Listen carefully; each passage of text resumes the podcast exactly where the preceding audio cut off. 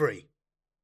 Lilithan watched impassively as the doomed human vessel continued valiantly, if futilely, to fight on. It had been stripped of its shields, its main drive had been crippled by a torpedo hit, and it could neither move nor maneuver. Its hull was punctured in more than a dozen places, and its internal atmosphere was bleeding out into space. And yet, the human barbarians within refused to yield to the inevitable. The slender dart shapes of her life mate, Corneus's eagle formation, glided in for another and surely final bombing strike on the vessel, and even as Lilithan watched the images projected on the delicate wraith bone membrane of the pigskin, she saw the remaining working turret defences on the enemy vessel's hull open fire at the oncoming bomber craft.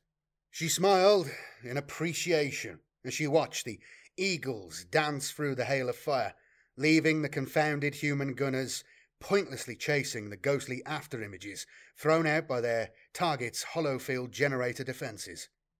Your orders, craft mistress, echoed Corneus's mind voice over the Wraithbone device amplified communication link. Do you require any of the Mon-keigh animals as captives? Even over the Wraithbone comlink, which often missed subtle inflections of meaning and cadence, the knowing humour in his mind voice tone was clear. Mael Denan, replied Lilithan, using the shared warrior cant dialect of their now vanquished craft world. Danon, the word for death, but used only in terms of the culling of animals and of a lesser creatures. Mael Denan, total and merciless extermination. The Eagle bombers bore mercilessly on, skipping effortlessly past the storm of las beam fire, spinning a dizzying path through a wall of crude Mon-keigh explosive projectile munitions. They bore relentlessly down on the target. In times path, Lilithan had taken on the aspect warrior path of Amon Harakt, of Eagle Pilot. That part of her, which would always be of that aspect, could well remember the surge of exultant pleasure which must now be filling the minds of the bomber pilots as they heard the overexcited, screaming crescendo of their craft's infinity circuits and saw the bulky shape of their doomed target looming ever larger through the crystal glass canopies of their cockpits. She watched the last few moments on the pigskin screen, marvelling at the skill and artistry of the bomber pilots. She had seen this final killing stroke performed a thousand times, had performed it herself a thousand times more, but still, the pleasure never left her. The eagles bore on until the pitted and battle scarred hull of their target must have filled their entire universe, and then, at the last possible moment, and with only scant meters to spare, they broke formation and peeled away, their navigator companions simultaneously giving the mind thought order to their craft's infinity circuit systems. A brood of missile slivers launched away from each craft, piercing the target vessel's hull in a space of time immeasurable by the crude animal minds of the vessel's occupants. Another infinitesimal moment later, and the missile's sonic charge warheads detonated deep within the target, unleashing a carefully orchestrated symphony of destruction. The human vessel did not so much explode as shatter, transformed in an instant into a rapidly expanding sphere of twisted metal and fragmented ruin. The Eldar vessel's pack of killers raced ahead of the wreckage wave, the squadron's infinity circuit com channels filled with a hot, excited mishmash of victory shout thoughts and bravado chatter. Swift victory, sure death, thought, talked Lilithan, in the proper rite of celebration, using her Eclipse class cruiser's superior infinity circuits to reach out into the minds of the overexcited aspect warrior pilots and install a necessary sense of calm and authority. Return home to receive your craft world's blessing. One by one, the pilots swiftly responded to the order, but she maintained her vigil at the pigskin screen until she was certain that all the bomber craft were returning to their launch bays. As a one time aspect warrior pilot, she well knew the dangerous ferment which often seized the minds of those who chose the aspect warrior path. We are slaves to our emotions, she thought. This weakness, this inability to control our animal selves, almost destroyed us once. We must not succumb to this Mon-keigh aspect within ourselves again. We must keep in check our baser nature if we are ever to survive. A flickering glance across the other pick screens confirmed that elsewhere the battle was likewise going in their favour. Four Mon-keigh transports lay crippled and helpless, offering themselves up as easy victims to any of the other Eagle formations still at loose across the battle zone. Three more transports and one escort craft had been reduced to burned out hulks, while what remained of the human convoy was making a desperate limping run for the warp jump point on the fringes of the system, still impossibly far distant. Given their present speed and predicament, fast attack Eldar vessels, Hemlock and Nightshade destroyers harried them all the way, and Lilithan saw the last surviving human escorts turn, outmaneuvered and outgunned, to face their pursuers in a desperate and doubtlessly ill fated attempt to buy time for the rest of the convoy to reach the safety of the warp jump point. The Eldar ships accelerated at speed towards the enemy warships, their commanders no doubt reveling in the promise of such easy kills. They fight bravely, the humans, offered Alilil, second in command of the Vol en Sho, watching the denouement of the battle as it was projected real time upon the auger chamber's pigskin screens. We must give them that much, if nothing else. We give them nothing, replied Lilithan, making no attempt to disguise the contempt in her voice, shading the meaning of her words with the inflection reserved for an enemy considered beneath contempt. They are enemies. It is dangerous not to accord your enemies at least some measure of respect ventured Elilil. They are animals. They have no souls, and so they are incapable of possessing the virtues of bravery or nobility of spirit, she replied. And yet they continue to fight when there is no hope of victory, as they do now. Even the lowliest animal knows when to flee, or, if cornered, when to offer its throat in surrender to its conqueror. Lilithan was not to be distracted by her second in command's philosophical musings. They fight because they know no other way, because their animal natures compel them to do so. If they have any courage, then it is merely the courage of a savage beast, that manner of mindless savagery which may drive an animal to gnaw at its own trap imprisoned limbs. We have more important matters to attend to, she added in mind speech, let the issue be at an end. Uh, wisdom uh, commands, genuflected Alilil, the unmistakable body language of his stance and carefully subservient gesture making clear his unspoken opposition to his craft mistress's opinion. He disagrees, but our ways permit him to do so, thought Lilithan. That is why our ways are superior to the ways of the Mon-keigh, and their mindless subjugation to the will of their corpse god. Lan Care, Waterbringer. That is what role means in our language. He is older and more cautious than I. His task is to bring water to quench the fires of my fury when they threaten to become too uncontrollable. He brings balance to my command, just as our race's task is to bring balance to the universe. That is why all that we are and all that we have been cannot be allowed to be extinguished without a struggle.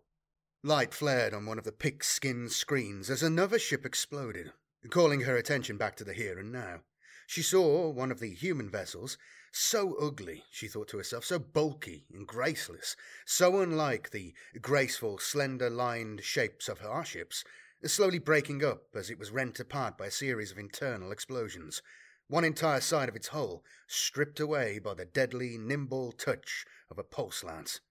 The Eldar on the command bridge of the Vol un Sho paused for a few seconds in their tasks to watch the last few moments of the human ship's death throes. One of their troop transports, judged Elilil. A bad loss for them. Several thousand warriors less to battle the servants of the abomination. Or several thousand warriors less to attack and exterminate us, countered Lilithan. Count yourself fortunate, Elilil. You still have a craft world home, while I saw mine destroyed by the Mon-keigh savages, and heard the mind screams of our world's dreaming ones as their spirit stones were ripped out of their living wraithbone. Elilil said nothing, All across the command deck, the eyes of many other Eldar were upon her, and even the gentle, calming mind speak whisper of the Wraithbone all around them seemed to falter and quiet. To those of her race, a craft world was a sacred, living thing, the sanctuary which nurtured and protected them in the cold gulfs between the stars. And to speak of the death of one of these ancient and impossibly precious refuges was to bring fear and horror in the minds of every Eldar listening. The Mon-keigh and their corpse god oppose the great abomination, as do we, she continued, studying the patterns of the field of battle on the tactical picked skin screen. But they are also the abomination's greatest source of power. They are weak and stupid, and their god is old and failing. Their empire is doomed, but in its death throes it lashes out blindly at all around them, including us. They understand so little, and all which they do not understand they condemn and seek to destroy. That is why we cannot depend on them to hold the line against the abomination, and that is why we must prevent them from building their strength to strike at us. Elilil said nothing, but made the sixth variation of the ninth gesture of contrition, sorrow expressed at the touching upon another's grief. Lilithan made the corresponding gesture of forgiveness. Her story was well known among the Eldar of Elilil's craft world, her own craft world destroyed, she and the other survivors of the unwarranted attack on Bel Shaman fled into the labyrinth of the webway, taking refuge amongst the craft worlds of their brethren Eldar. A refugee even amongst a race of refugees, the fires of vengeance burned hot and fierce within the proud young warship captain, as the ships of the human transport convoy had just found out to their cost. The humans' war had spread out all across the Gothic sector, even into those regions which they had normally left well alone in centuries past.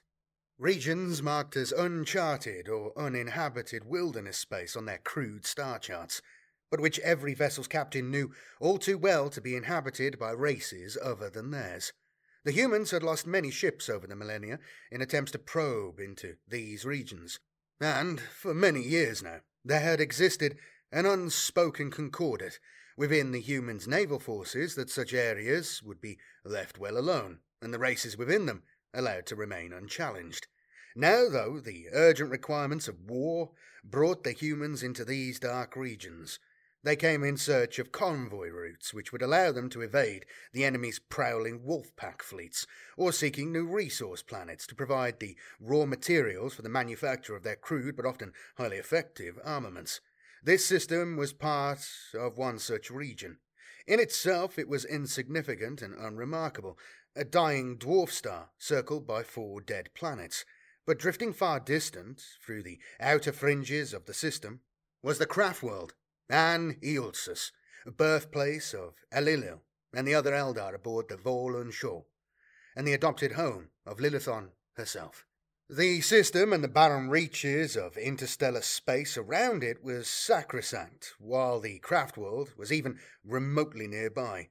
And it would be over a century and a half. Yet, uh, before An Eolsus's slow, millennia long course would carry it beyond the furthest borders of the system, and so the Eldar of An had reacted with brutal and immediate force to the humans' incursion into the region. This was the third such convoy which Lilithan's Reaver fleet had ravaged, and that aspect of her which she had surrendered to the warrior calling exulted in the carnage she and the vessels under her command had wreaked amongst the human trespassers. She had stood on this deck and watched in satisfaction as star bright beams of pulsar lance energy effortlessly laid open the thickly armoured hulls of the human vessels as flights of Eldar torpedoes, mined fast and almost impossible to detect, ruthlessly and effectively hunted down and destroyed the slow and ponderous enemy ships, as squadrons of Dark Star fighters and Eagle bombers danced their deadly ballet around their targets, filling the darkness of space with the light of exploding enemy craft. She had seen all this, and yet it was not enough. Still, the humans came. They do not understand that this region of space is forbidden to them, she thought, feeling the old, familiar fury of the warrior aspect well up within her. And so the more vessels they attempt to send into these reaches, the more we will enforce that understanding upon them. With difficulty, she tamed such wild thoughts, knowing that the command deck of a flagship cruiser was no place to allow full vent to the most extreme emotions of her aspect warrior mind. She looked again at the scenes on the tactical pigskins, speaking aloud orders to the crew members around her. Mainsail 30 degrees to sunward. Increase speed by two ers and set in pursuit course following the main body of enemy vessels.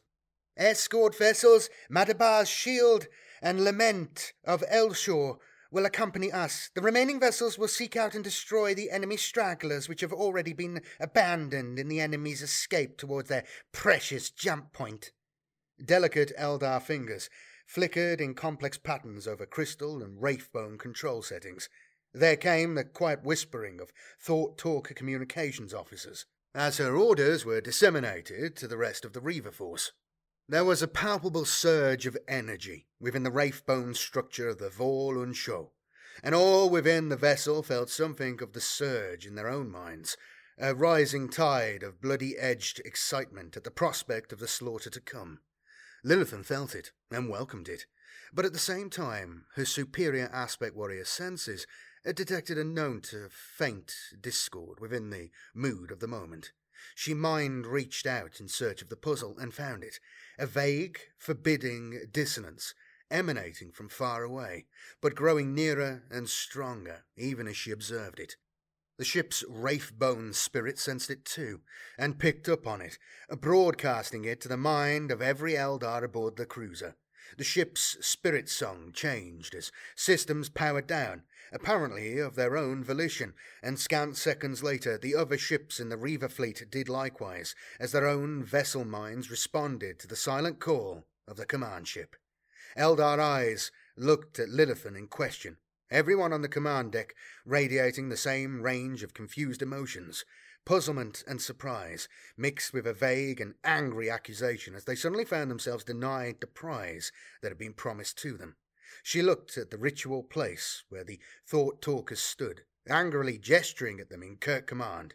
Explain, now. A command from Aniolsus, craft mistress, said Namhin, the oldest and most experienced of the quartet. We are to break off and return immediately to the craft world. Now? asked Lilithan, looking towards the pigskin showing the image of the remaining escaping Mon-keigh vessels. Ion Shah has spoken, bowed the thought talker. Its summons carries the word and name of Lord Farseer Caradriel himself. Lilithan and Alilil exchanged glances and mind thoughts, the same reaction passing between them. Caradriel, a Farseer so old and venerable that he had seen many Farseer brethren pass along the journey from birth to Spiritstone while he still walked the witch path. What could have happened to have roused him from his reveries inside the dome of crystal seers. Wisdom commands, said Lilithan, giving the required obedient reply and indicating to her crew that they were to comply immediately with the summons order from the craft world. A few seconds later, and the Vol und Schau was swinging about to sunward, abandoning the chase and setting its prow towards the system's hidden webway portal, located at a point in space between the orbits of the third and fourth planets.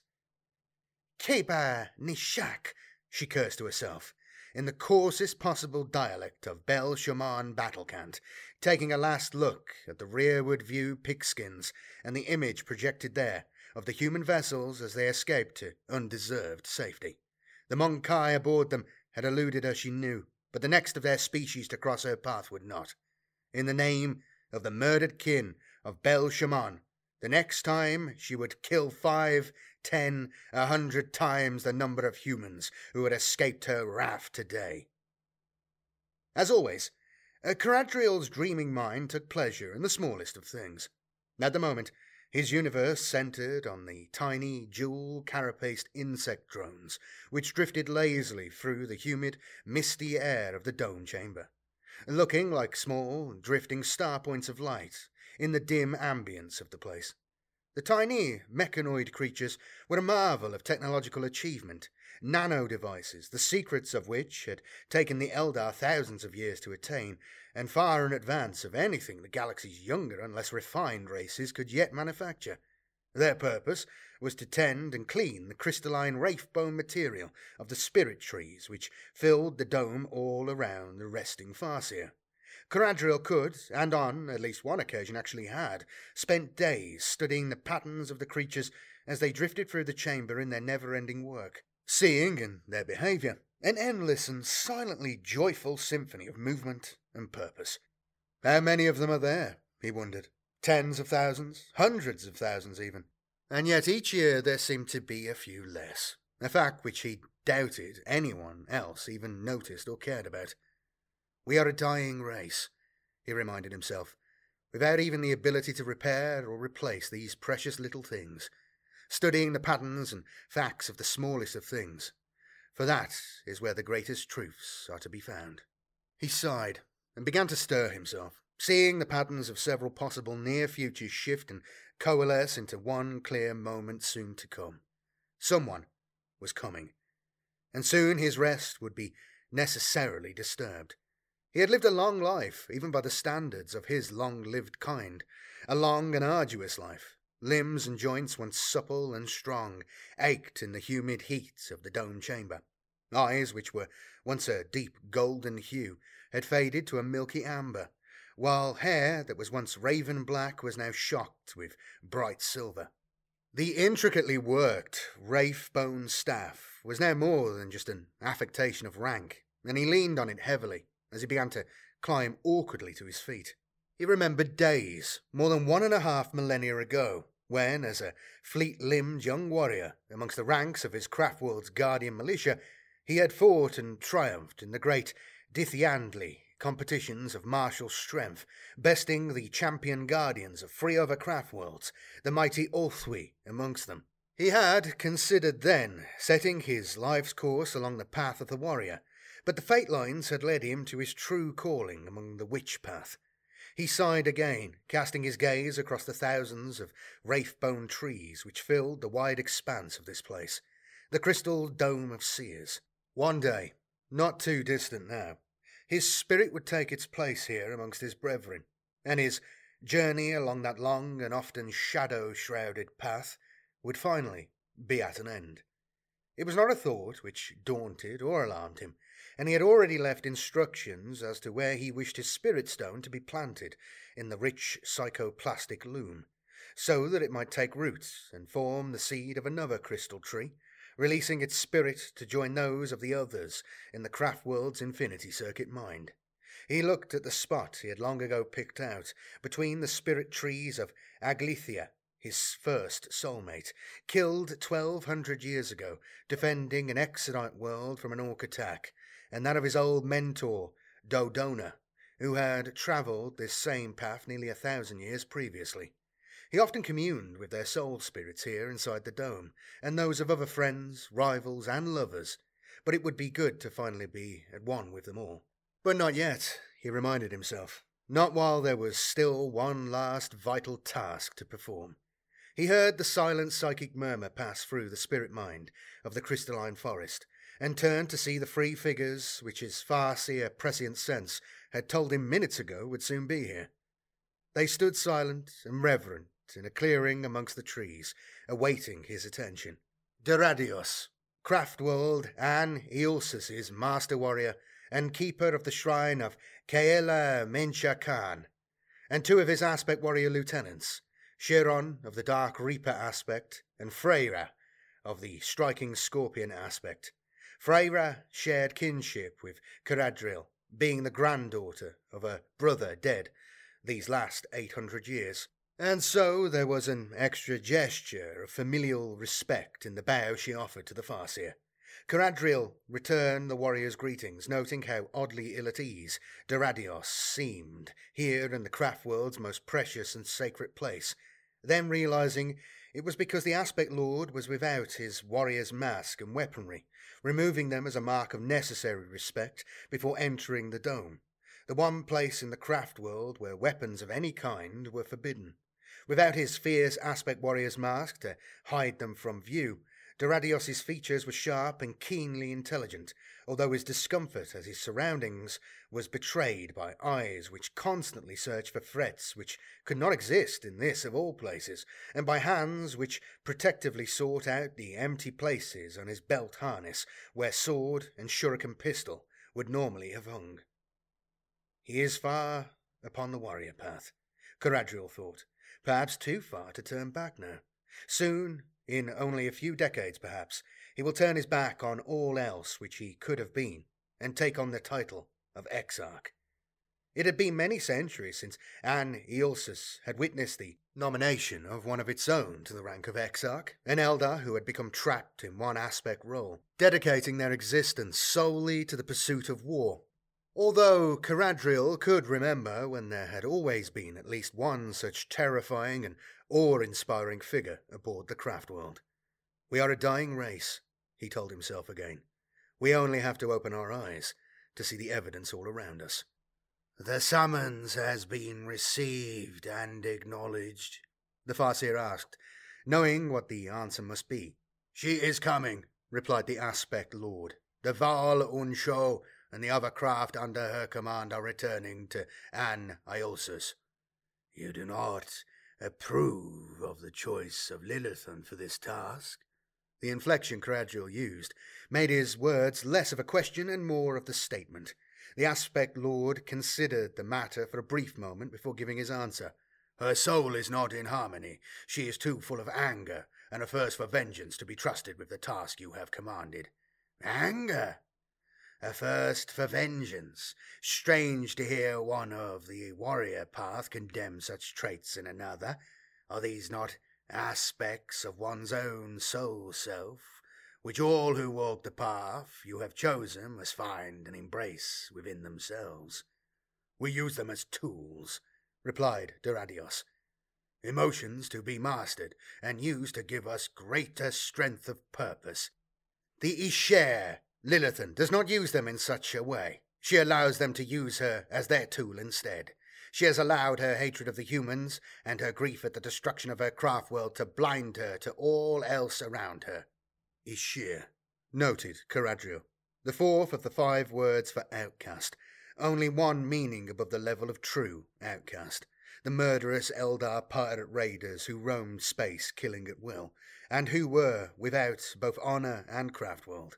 Had Duradios used that term in Lilithan's presence, the lifeblood of one or the other of them would surely have been spilt. There is truth in much of what you say, conceded Caradriel. And still you insist on using her in this matter, despite all I and others have said? The Aspect Lord shifted stance, assuming the correct posture to signify his official opposition to the Farseer's command. So, Noted, nodded Caradriel, making the gesture of conciliation. Nevertheless, Lilithan will accompany me on my mission, as will you, Duradios. And Eolus commands it, he added, gesturing around them at the crystal forest of the craft world's collective spirit minds. And I shall need your strength and counsel close by my side. The aspect lord's voice and expression were sharp with displeasured surprise. Accompany you? It was our understanding that we were to lead this expedition. There is much danger in what lies ahead, Lord Caradriel. We do not need the witch gift of farsight to know that much. And Anne Eolus has much need yet of your wisdom and seer vision. You should not take such a risk. I can, and I must, answered the Farseer. There are matters of prescience which are yet far from assured. He broke off for a moment, looking at Duradios and whispering to him in mind speech. Chiron and Freya, how far can they be depended on? The answer came back almost instantaneously. I trust them with my life, Lord Farseer, and with yours. Caradriel nodded in acknowledgment. Then I must tell you, that in this matter there are shadows across the path of the future, even to one with the gift of far sight. The outcome of events we are about to set in motion, and those which have already been set in motion, is unknown. Too many fate lines intersect together at some point in the Kilith Ikikadra, in the near future to come, obscuring the way ahead. You speak of the Farosh Core, a shadow point, said Duradios, noting the Farseer's surprised reaction to his use of the term. A convergence of many possible futures, which not even the far sight of our race's greatest seers can discern. Yes, the ways of the witch path are not unknown to even an aspect initiate such as this one. Duradios added, with the hint of a knowing smile. If that is the case, Lord Caradriel, then my concerns about your involvement in this expedition are multiplied many times over.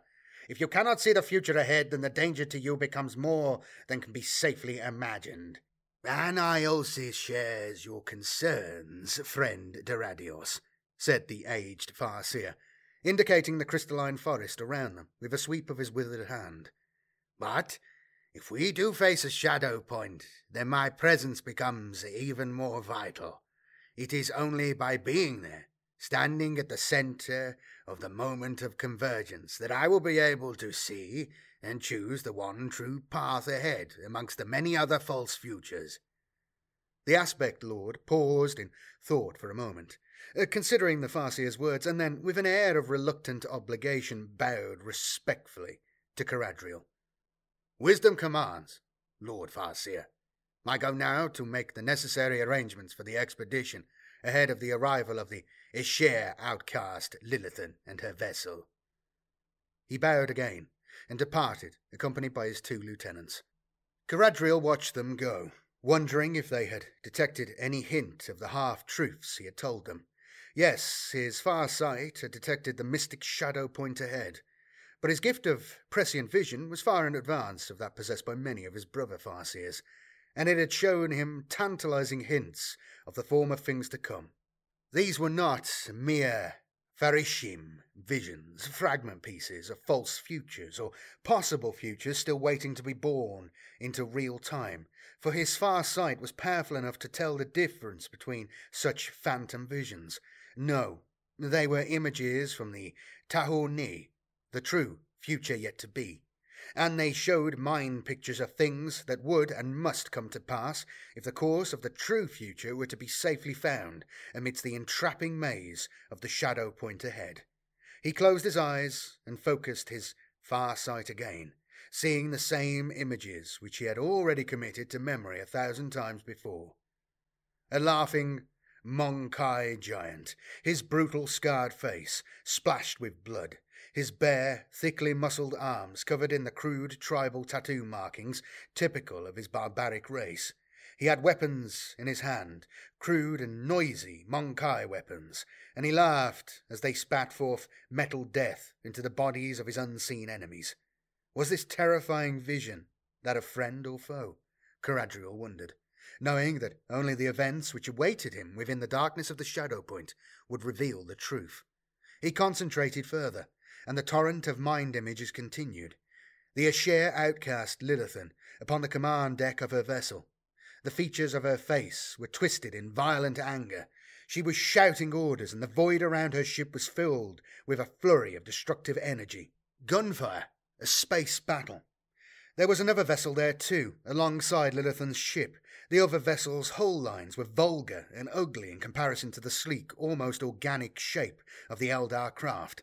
A human warship, a Mon-keigh craft, the fury of its firepower unleashed in the same direction as that of the Eldar ship beside it. Now do you see, Duradios? Caradriel asked himself. Now do you see why the Escher outcast must go with us? She is there already at the shadow point, waiting for us in a future which, for better or worse, I know will come to pass. Already the shape of the hidden future commands that she be there with us.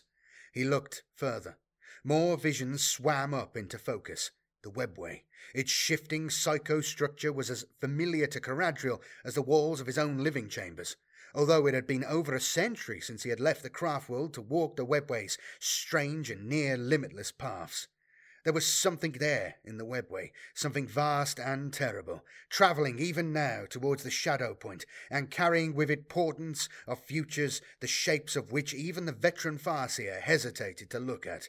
He saw the Presence's name written in the burning trail it left in the wake of its journey through the webway, and his mind recoiled in fear at the promise of the bloody handed slaughter the burning Lord carried with it. He saw the shadow point itself, a giant, glittering black gem blocking the route ahead to the future. It was slowly spinning, presenting first one facet to his gaze and then a different one. Even as he watched, Images flickered and cascaded across its clouded surface, tantalizing hints of futures yet to be, some of them, perhaps, also never to be. Himself, lying dead on the barren surface of some bleak and sterile world. A human, stern and hawk faced, dressed in the strange uniform of one of the corpse god's bewildering number of warrior tribes.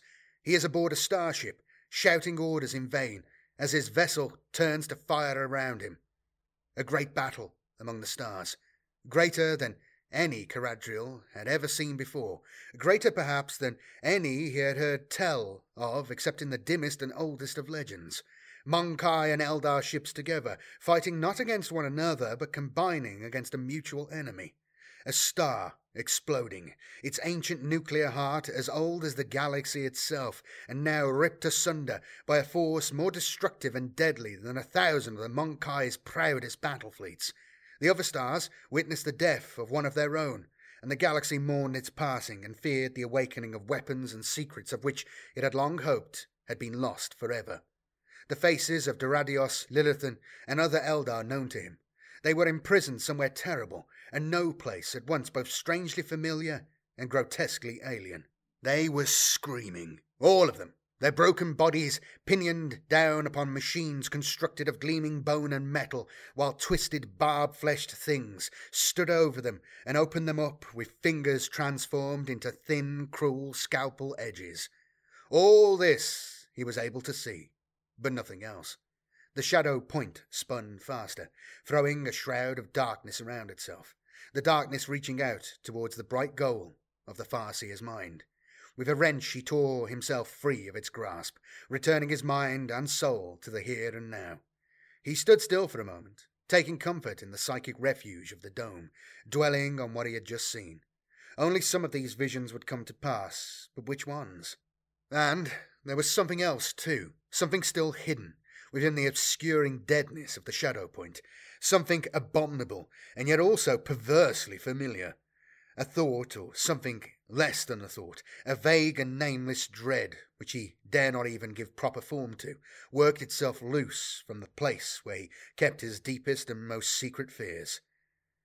Shame, uh, Nudir, Asurinash, Erineth, Asurianat, he intoned to himself. May the blessings of Asuryan protect the children of Asuryan from abomination.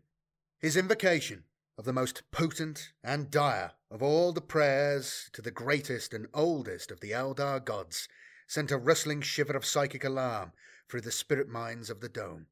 Caradriel laid a hand on the crystalline bark of one of the nearby trees, recognizing, as his flesh touched it, the psychic resonance of the bone singer Cathal, who had once been a rival of Caradriel's for the love of his eventual first soulmate, Agilithia, and who had saved his life a century later, fending off a human chainsword blow which would have otherwise decapitated the injured Caradriel. Rest easy, brother, he whispered. Forgive me. I did not mean to disturb your dreams with my thoughtless words. A motionless current stirred through the dreaming minds of the spirits of the dome. Caradriel felt it, and felt the craft world's concern, concern for him and for the future of them all. He mind spoke thoughts of reassuring calm, and felt the mood of the infinity circuit ease in return. He made his way to the exit, turned and bowed respectfully one last time to the forest of glittering diamantine trees. Farewell, old friends. Aniosis commands, but I look forward to resting here a while with you again when I return. As he left, he heard the disquiet in the spirit mind's voiceless murmurings, and the faint, sad whispers of final farewell from those who in life had been closest to him. He sighed to himself. Perhaps a century or two ago he could still have easily guarded his thoughts from the spirits within the craft world's infinity circuit, but his gift seemed now to have deserted him. They had seen what he had seen, and they saw and understood the lie in the words he had just spoken. Chapter 4 Half the galaxy away, another craft world drifted serenely in the dark, uncharted places between the stars. Its name was unknown to the librarian scribes of the Inquisition's Order Xenos, whose task it was to compile secret lists of such things.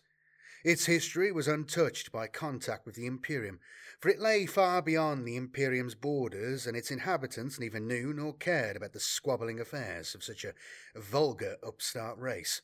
It lay almost at the very limits of the webway, and there were few of those ancient routes which still connected to it. And so, by choice or circumstance, none within the craft world could remember, so long ago was it, they existed in almost complete isolation detached and unruffled.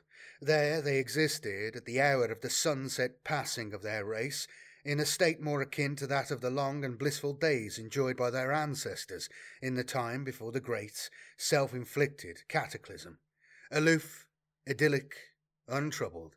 So it was that the young aspect initiate drew disapproving glances and reproachful mind thought queries from his elders as he hurried along the tranquil, pearl floored passages of the craft world's outermost western spiral.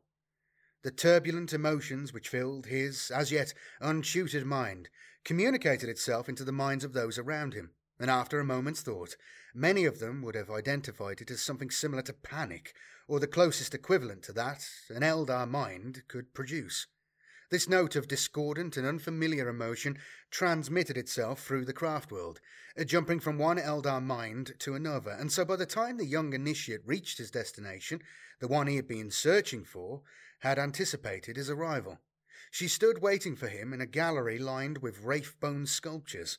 The delicate psi material of the figurine shapes was sensitive to the mood of nearby minds, and they writhed and contorted into unfamiliar and anxiety ridden shapes as the initiate approached. A display of crystal bone chimes shook in sympathetic distress at the sculpture's plight, but were hushed into calmed silence by a mind command from the gallery's sole occupant. In his panic, the initiate forgot the normal courtesies due to his craft world's most high-born. My lady, there has been an incident at the shrine of Kaela Mensha Khaine. The shrine has been opened. The shrine of the bloody-handed god? It took the Eldar noblewoman a moment to remember where the shrine was located within the vast labyrinth of the craft world. She had never visited the place herself. Few of the tens of thousands aboard the craft world ever had. They maintained a full force of guardians raised from amongst the population, and every Eldar here was fully prepared to sacrifice their lives in defence of their craft world. But the ways of war were not their ways and there were few amongst her people who chose to dedicate themselves to the worship of the Eldar's dark and enigmatic god of war. How can this be? Who would dare intrude on that place without risking the anger of the god? When the initiate answered, it was in a voice barely more than a terror struck whisper. My lady, you do not understand. There has been no intrusion. The shrine has been opened from the inside and the chamber beyond is empty. The Avatar is gone. The gallery chamber was filled with the sound of crystal bone sculptures, all of them chiming urgently and without harmony. They would chime for many days, untamed by the sternest of thought commands, sending out an unheard warning to the cosmos. Let the enemies of the children of Asuryan beware. The bloody handed god is on his way. Chapter 5 Spook, Hesh, Obscura, Morpho, Calma, Spur, whatever you're looking for, we've got it. Big battle coming. If we're all going to die, might as well get high. Maxim Barossa had to admit that his new frontman was good. Good at handling the customers, good at handling the merchandise, good at spotting troublemakers, and not too greedy either. He'd only once caught the little creep stealing more of the takings that he should have and a few minutes with Galba and Korba and a couple of broken fingers, nothing too severe. Maxim didn't want to damage a potentially very valuable new employee, had been enough to sort out that little misunderstanding. Yeah, Maxim thought, As he sat at the back of the abandoned lower deck gallery that he and his crew had claimed for their own, the guy was good. In fact, life was good generally. He sat back on a crate throne, from where he could keep a careful eye on the proceedings. His tunic, emblazoned with the gold fringed red rank sash of a senior chief petty officer, lay nearby, as did his chainsword belt and scabbard and twin bolt pistol holster, all of them within easy reach, should he have an urgent need for them. A ship whore. Her eyes filled with the tell-tale glaze of Taji root intoxication, sat on his lap, giggling and squirming playfully in response to the idle movements of one of his big paw-like hands beneath her sequined blouse. Girls like this one weren't allowed aboard Navy ships, Maxim knew, but of course, neither were many other things that people needed and wanted, like all those little illicit luxuries which helped make life aboard one of His Divine Majesty's warships slightly less hellish. And so there were always openings for a smart operator to do well for himself. Yeah, Life was good, Maxim thought. When he first came aboard the Macarius, he had been just another prison world conscript, kept in chains, and with a life expectancy that could probably have been measured in months. Now, six years later, he was one of the most senior non commissioned officers amongst a crew of almost 13,000. A familiar face on the command deck, a figure of fear and respect throughout the vessel. And here, below decks, the biggest fixer and criminal operator aboard the ship. He had a crew of almost fifty answering directly to him, all of them hand picked by him. Hard, brutal sons of bitches, every one of them. And if need be, he could probably call up a full force of three or four times that number. His own private army, loyal only to him. Not that he usually had need of such a show of strength, of course. There was plenty on the bridge who knew what he got up to here below decks, but as long as you played it cool, didn't get too greedy, and didn't leave too many bodies lying around, the place as a result of one too many disagreements with your business rivals, then they were generally happy to turn a blind eye to what was going on. Yeah, old Captain Semper wasn't a bad sort, Maxim thought. A bit of a cold fish, maybe. Your typical Cypramundian officer, knob, really. But he knew what the score was. He knew that to keep order aboard ship, even the harsh, unforgiving type of Imperial Navy order, you had to leave a few outlets for the ordinary crew to blow off some steam. Steam control. That's what Maxim liked to think he provided.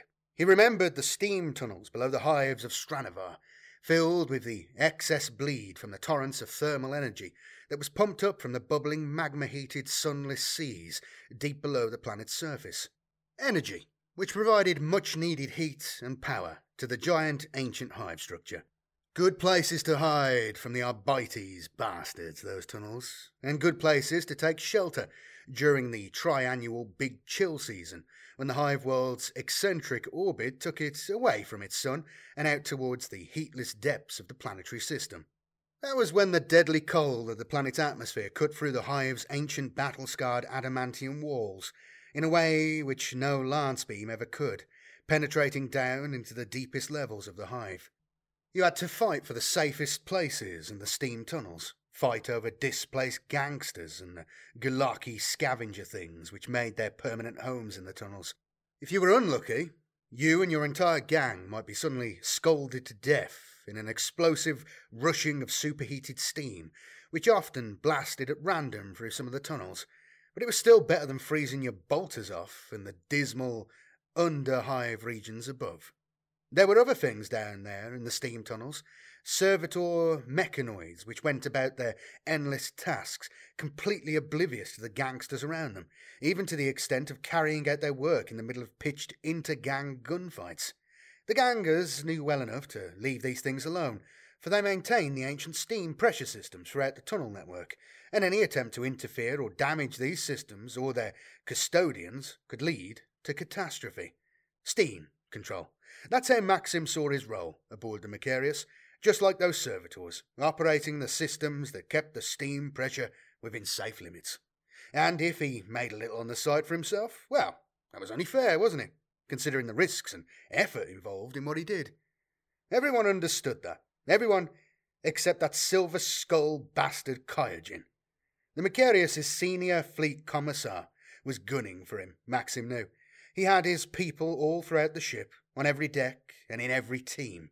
Spies and informers, reporting everything they heard back to the big scar faced commissar. Maxim had already found three of them within the ranks of his own organisation and had taken appropriate action. Even when not in battle, there were at least a dozen deaths a week on the Macarius, an unremarkable statistic which passed as the normal hazards of duty aboard a Navy vessel. Crewmen crushed by heavy machinery in the torpedo room or flight bays, crewmen vaporized by energy surges while working amongst the innards of the ship's power systems, or even, for those wretches unfortunate enough to be consigned to the lowest decks where the ship's atmosphere processing systems were at their least dependable, suffocated, poisoned, frozen, or killed by sudden air pressure changes.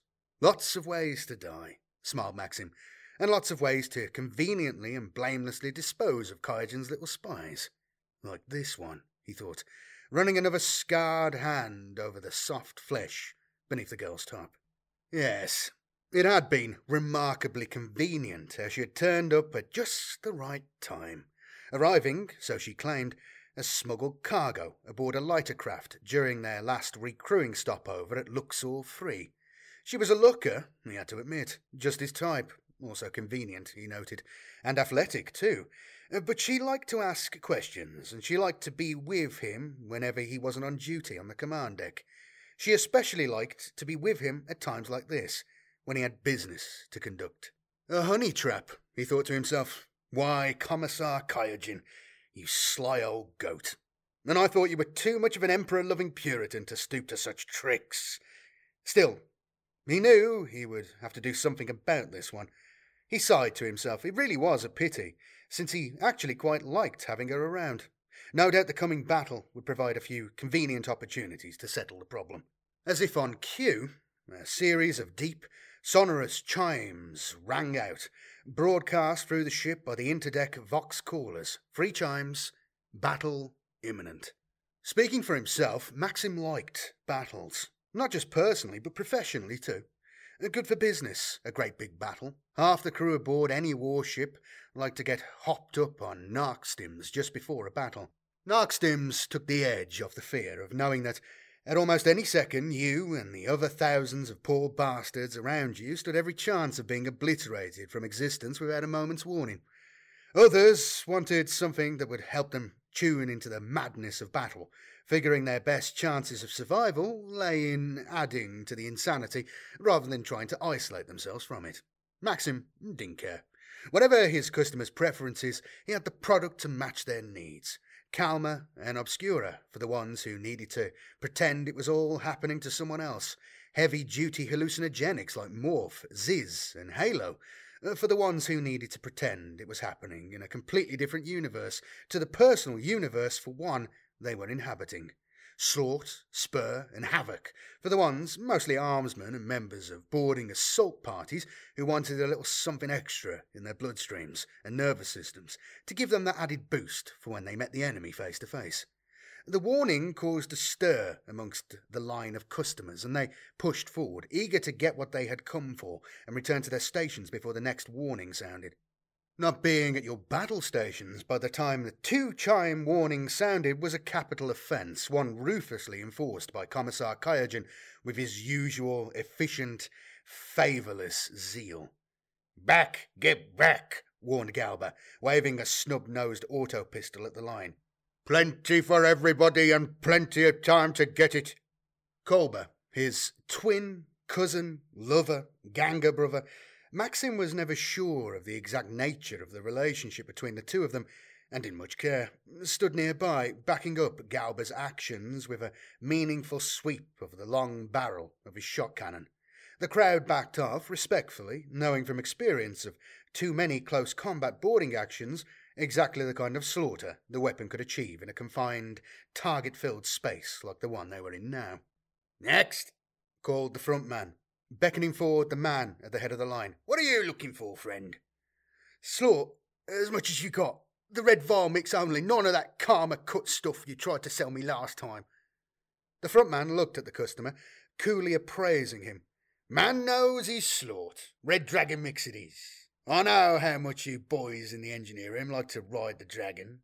Maxim looked over, the exchange catching his interest. The customer was squat and heavy set, his dark coloured skin oddly taut and withered in the manner typical of those who worked in the ship's engineering sections, where the heat and radiation from the ship's fiery plasma reactor hearts could penetrate the thickest, plas armoured work suits to braze and burn flesh.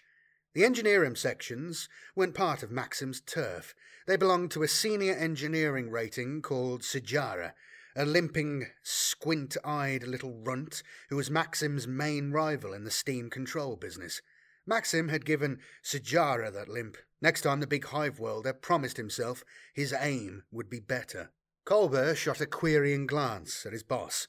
Maxim nodded the okay. Sajira controlled the Narc Stim supply business in the engineering. But if this guy wanted to buy from Maxim, or, as the quantities he was buying here seemed to suggest, set himself up freelance in the same business, then that was his lookout. Independent operators trying to set up their own in Sajara's turf had a nasty habit of falling into plasma furnaces. The front man caught the exchange between the crew boss and his pet killer. Okay, friend, he said to the customer. So, what have you got to offer us in exchange? No Navy scrip, and none of that stuff they call currency in half the mud bowls in this arse end of a subsector. Like for like, that's what we like to see. The engineer moved forward, laying a cloth wrapped bundle on the makeshift table crate before the front man. Maxim's man unwrapped it, revealing an oddly wrought bolt pistol. He held it up, showing it to Maxim with its brass markings and ornamentation, gargoyle mouthed muzzle end, and strange hand grip that didn't seem quite made to fit a normal human hand. It was clearly a chaos weapon. Maxim knew there was a high demand for these things, and that he could probably trade it for a small fortune in the next port world they visited. There were always plenty of mincing, rear echelon Munitorum adepts or reservist Imperial Guard officers keen to acquire such trophies, no doubt so they could display them to swooning, weak kneed aristocratic ladies, and tell them heroic tales of how they took it from the dead hand of some chaos warlord they had just slain in single combat. Not bad, judged Maxim grudgingly, careful not to give away too much of his interest in the offer. Got any shells for it? They're worth more if you have a full mag of shells. Funny you should say that, grinned the customer reaching casually into his heavy Kevlar quilted engineer's jacket. As he did so, uh, there was the beginning of a minor commotion at the back of the queue.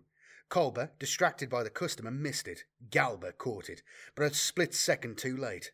Maxim, who had survived dozens of ambushes in the tunnels and caverns of his brutal hive world home, and who had planned dozens more, saw it coming a split second before it happened. He roared in anger, hurling the girl off his lap directly into the line of fire. Shots rang out, and a volley of bullets and las blasts intended for him struck her instead, tearing her apart. The front man still sat there, his numbed mind racing to catch up with what was happening. It was a race. He would never win. He keeled over, dead before he hit the ground. As the engineer customer levelled the auto pistol secreted inside his jacket and fired two closely grouped bursts of shots into his face and chest. Maxim was moving now, reaching for his own holstered weapons while keeping one eye on the progress of the mayhem around him. There was more gunfire from the back of the disintegrating queue, more quilt jacketed engineers emerging out of hiding to join the fray. Sajara's crew, Maxim knew. Looks like the sneaky little runt was trying to expand his business ventures beyond the limits of the engineering sections, using the cover of the imminent battle as an opportunity to make his move. He saw Kolber spin and fall, shots punching into the carapace armoured vest he wore on such occasions. He saw Galba shout in fury and return fire on his twin cousin lover Ganga brothers' attackers, stray shots from his stuttering auto pistol slamming into the bodies of the panicked customers. Maxim saw one of the shots lift off the top of the skull of a junior tech priest and uttered a typically harsh Stranavar curse to himself, the tech priest was a valued and regular customer, and a useful source of all kinds of valuable little tech devices which he used to pay for his secret, obscure habit. That was one source of supply which would be closed to Maxim now. The fall guy for the ambush was coming at him now, kicking aside the body of the front man and charging straight at Maxim, keeping up a continuous stream of fire from his auto pistol. Maxim rolled, reaching out for and missing the holster belt hanging nearby as auto pistol shells chewed apart the crates around him. Instead, his scrabbling fingers found the hilt of his chainsword. He drew the weapon in one smooth motion, searching for and activating the power switch. The weapon roared into hungry life. The assassin was almost on top of him now, and Maxim felt an auto pistol shot take away some of the meat from the top of his left shoulder. From the ground, Maxim swung the chainsword in a low horizontal arc. A second later, the assassin fell to the ground, landing beside him, the stupefied expression on his face showing that he was still trying to wonder what had happened to his legs from the knees down. Maxim didn't give him a chance to work out the answer and shot him in the forehead with his auto pistol. He stood up, emptying the remainder of the clip into the chest and stomach of the next stupid bastard to fancy their chances against Maxim Barossa, then did a quick head count as he discarded the spent weapon and successfully retrieved his bolt pistol. Bodies littered the floor, most of them customers caught in the crossfire. Maxim recognized the forms of three of his own men amongst them, and even as he watched, he saw that useless Balamite yokel Gorgaka hit the far wall of the chamber, his body dancing idiotically under the impact of bullets pummeling into him. No big loss to his organization, Maxim judged. The lazy Agriwalder had been a dead weight for a while, and there would be any number of potential replacements for him coming aboard the next time the resupply shuttles arrived with their press ganged cargo at their next port of call. Still, his death meant one gun less against Sajara's crew, so Maxim figured that he needed to do something to even up the odds. He tracked targets, his aim hesitating as the running forms of non combatants passed through his field of fire. Not that he cared much about causing a few friendly fire casualties amongst non combatants, but it was bad business to gun down your customers without good cause. Finally, his aim settled on a clear target a group of Sajara's gunmen, clustered together a metres from the nearest cover. Amateurs, he thought. They wouldn't have lasted five minutes on Stranavar, never mind the Hive World's notorious Lubyanka prison moon.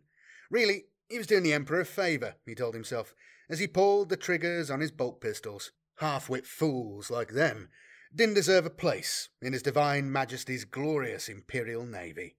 The gunman blew apart in a scattering of shattered limbs and viscera under the impact of the bolter shells.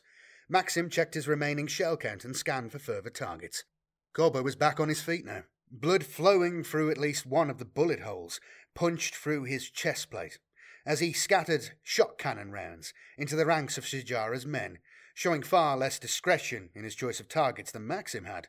Galba was with him, partially supporting him as his twin cousin lover Ganga brother's legs threatened to give out from under him, and their combined fire was enough to drive the engineer and Gangas back into cover.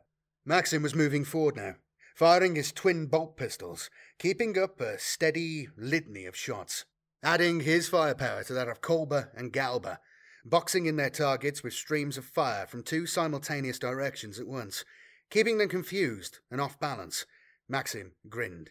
Sajara's crew had lost the initiative now. With every moment that passed, he could feel the direction of the battle swinging in his favour. A shape rose up from behind an equipment stack. Maxim swiveled towards it, raising one bolt pistol in readiness, but before he could fire, the figure tumbled to the ground, a knife hilt buried in its throat. Maxim looked round and saw a man, no, more of a boy, really, barely old enough to know the feel of a shaving blade on his face, crouching nearby. Maxim nodded his unspoken thanks at the lad, a powder monkey from one of the starboard side gun bays, he hazily recalled, who liked his calmer cut with a little cloudy obscura resin, and made a mental note of the boy's quickness and ability for future consideration. Maxim had no doubt that he would have dealt with the threat in time if the boy's knife hadn't got there first, but that kind of resourcefulness and skill with a knife could surely be put to use somewhere within his little business operation. Besides, he thought, stepping over the dying, groaning body of another of his men, there seemed to be a few unexpected openings in the organization at the moment. Sajara's boys had had enough. The gunfight should have been over by now, and the lookout pickets Maxim had posted to guard the approaches to the gallery would be pulling back now, threatening to cut off their escape while others would be summoning reinforcements from nearby. They tried to make a break for it, the less experienced of them going first. The first three were cut down in the crossfire from Kolber, Galba, and the others, unintentionally creating a distraction which allowed the rest of them to run for the exit passage. Maxim had been waiting for them. Two went down hard, bolter shells exploding into their retreating backs. Maxim smiled as he drew a bead on the next one, a short figure with a familiar limp. He fired, his pistol clicking on empty. He brought his other pistol up to bear, but it was too late, and his target had already disappeared around the corner. Maxim wasn't stupid enough to follow, not when the chances were that Sajara had left a man there waiting to plug a few rounds into the first warm body to come around the corner. That would be what Maxim would have done under the same circumstances, and he rarely made a mistake of crediting an enemy as having any less intelligence than himself.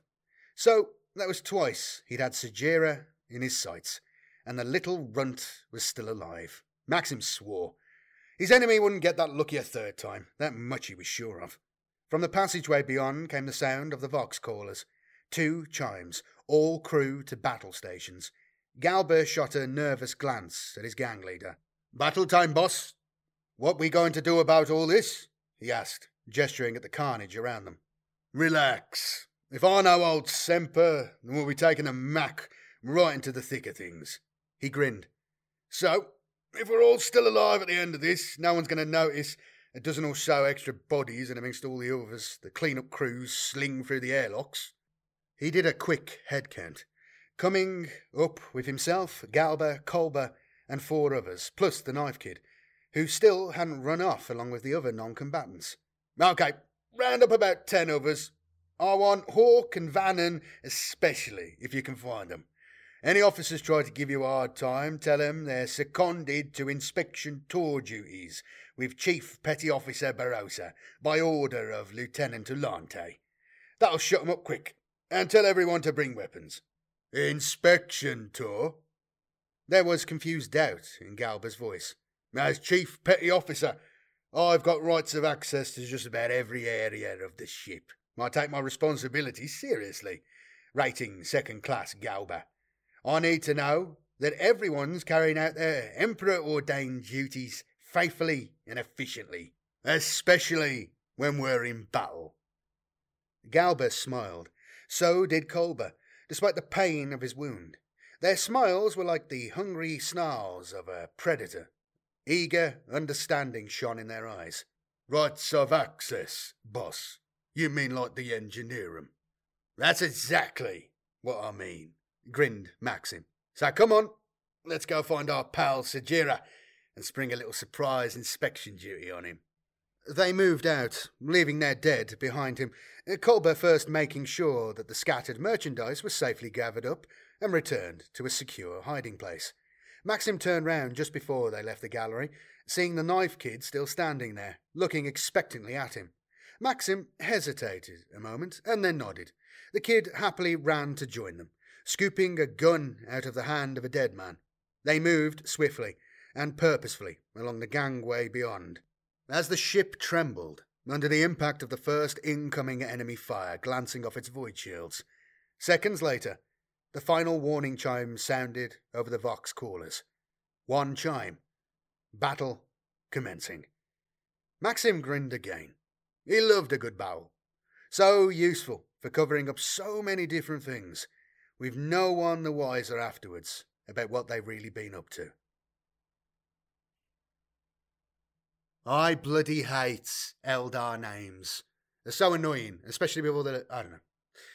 I hope you enjoyed that. This was part two. Part three is coming very soon, within a day or two of the release of this. I hope you enjoyed this. Please do let me know in the comments what you think. Uh, please do like the video. Subscribe if you're not subscribed and you happen to see this somewhere. If you're on the podcast's uh, feed, please do like it in whatever way the podcast you're listening to, the podcast uh, app, whatever it's called. Let's your favourite things. I appreciate that. That really helps with the algorithm and all these things on YouTube, especially. Please do do those things. It really, really helps me out, lads. If you would like to support the channel, uh, you can become a YouTube member. You can become a member on Patreon or uh, on SubscribeStar. I think there's some other ways. I'm not too sure about that. I'm working something out. But yeah, if you'd like to support the channel, I really, really appreciate that. It really, really helps. But otherwise, yeah, please do just uh, like and comment and all that stuff. It really, really, really, really helps. I'll be back again soon with more Maxim Barossa. This book's way harsher than I remembered. I was reading it when I was a kid, though. I read it when I was like 14, so or something like that. So yeah, some of the stuff maybe went over my head. But anyway, hope you enjoy. More soon. Bye bye.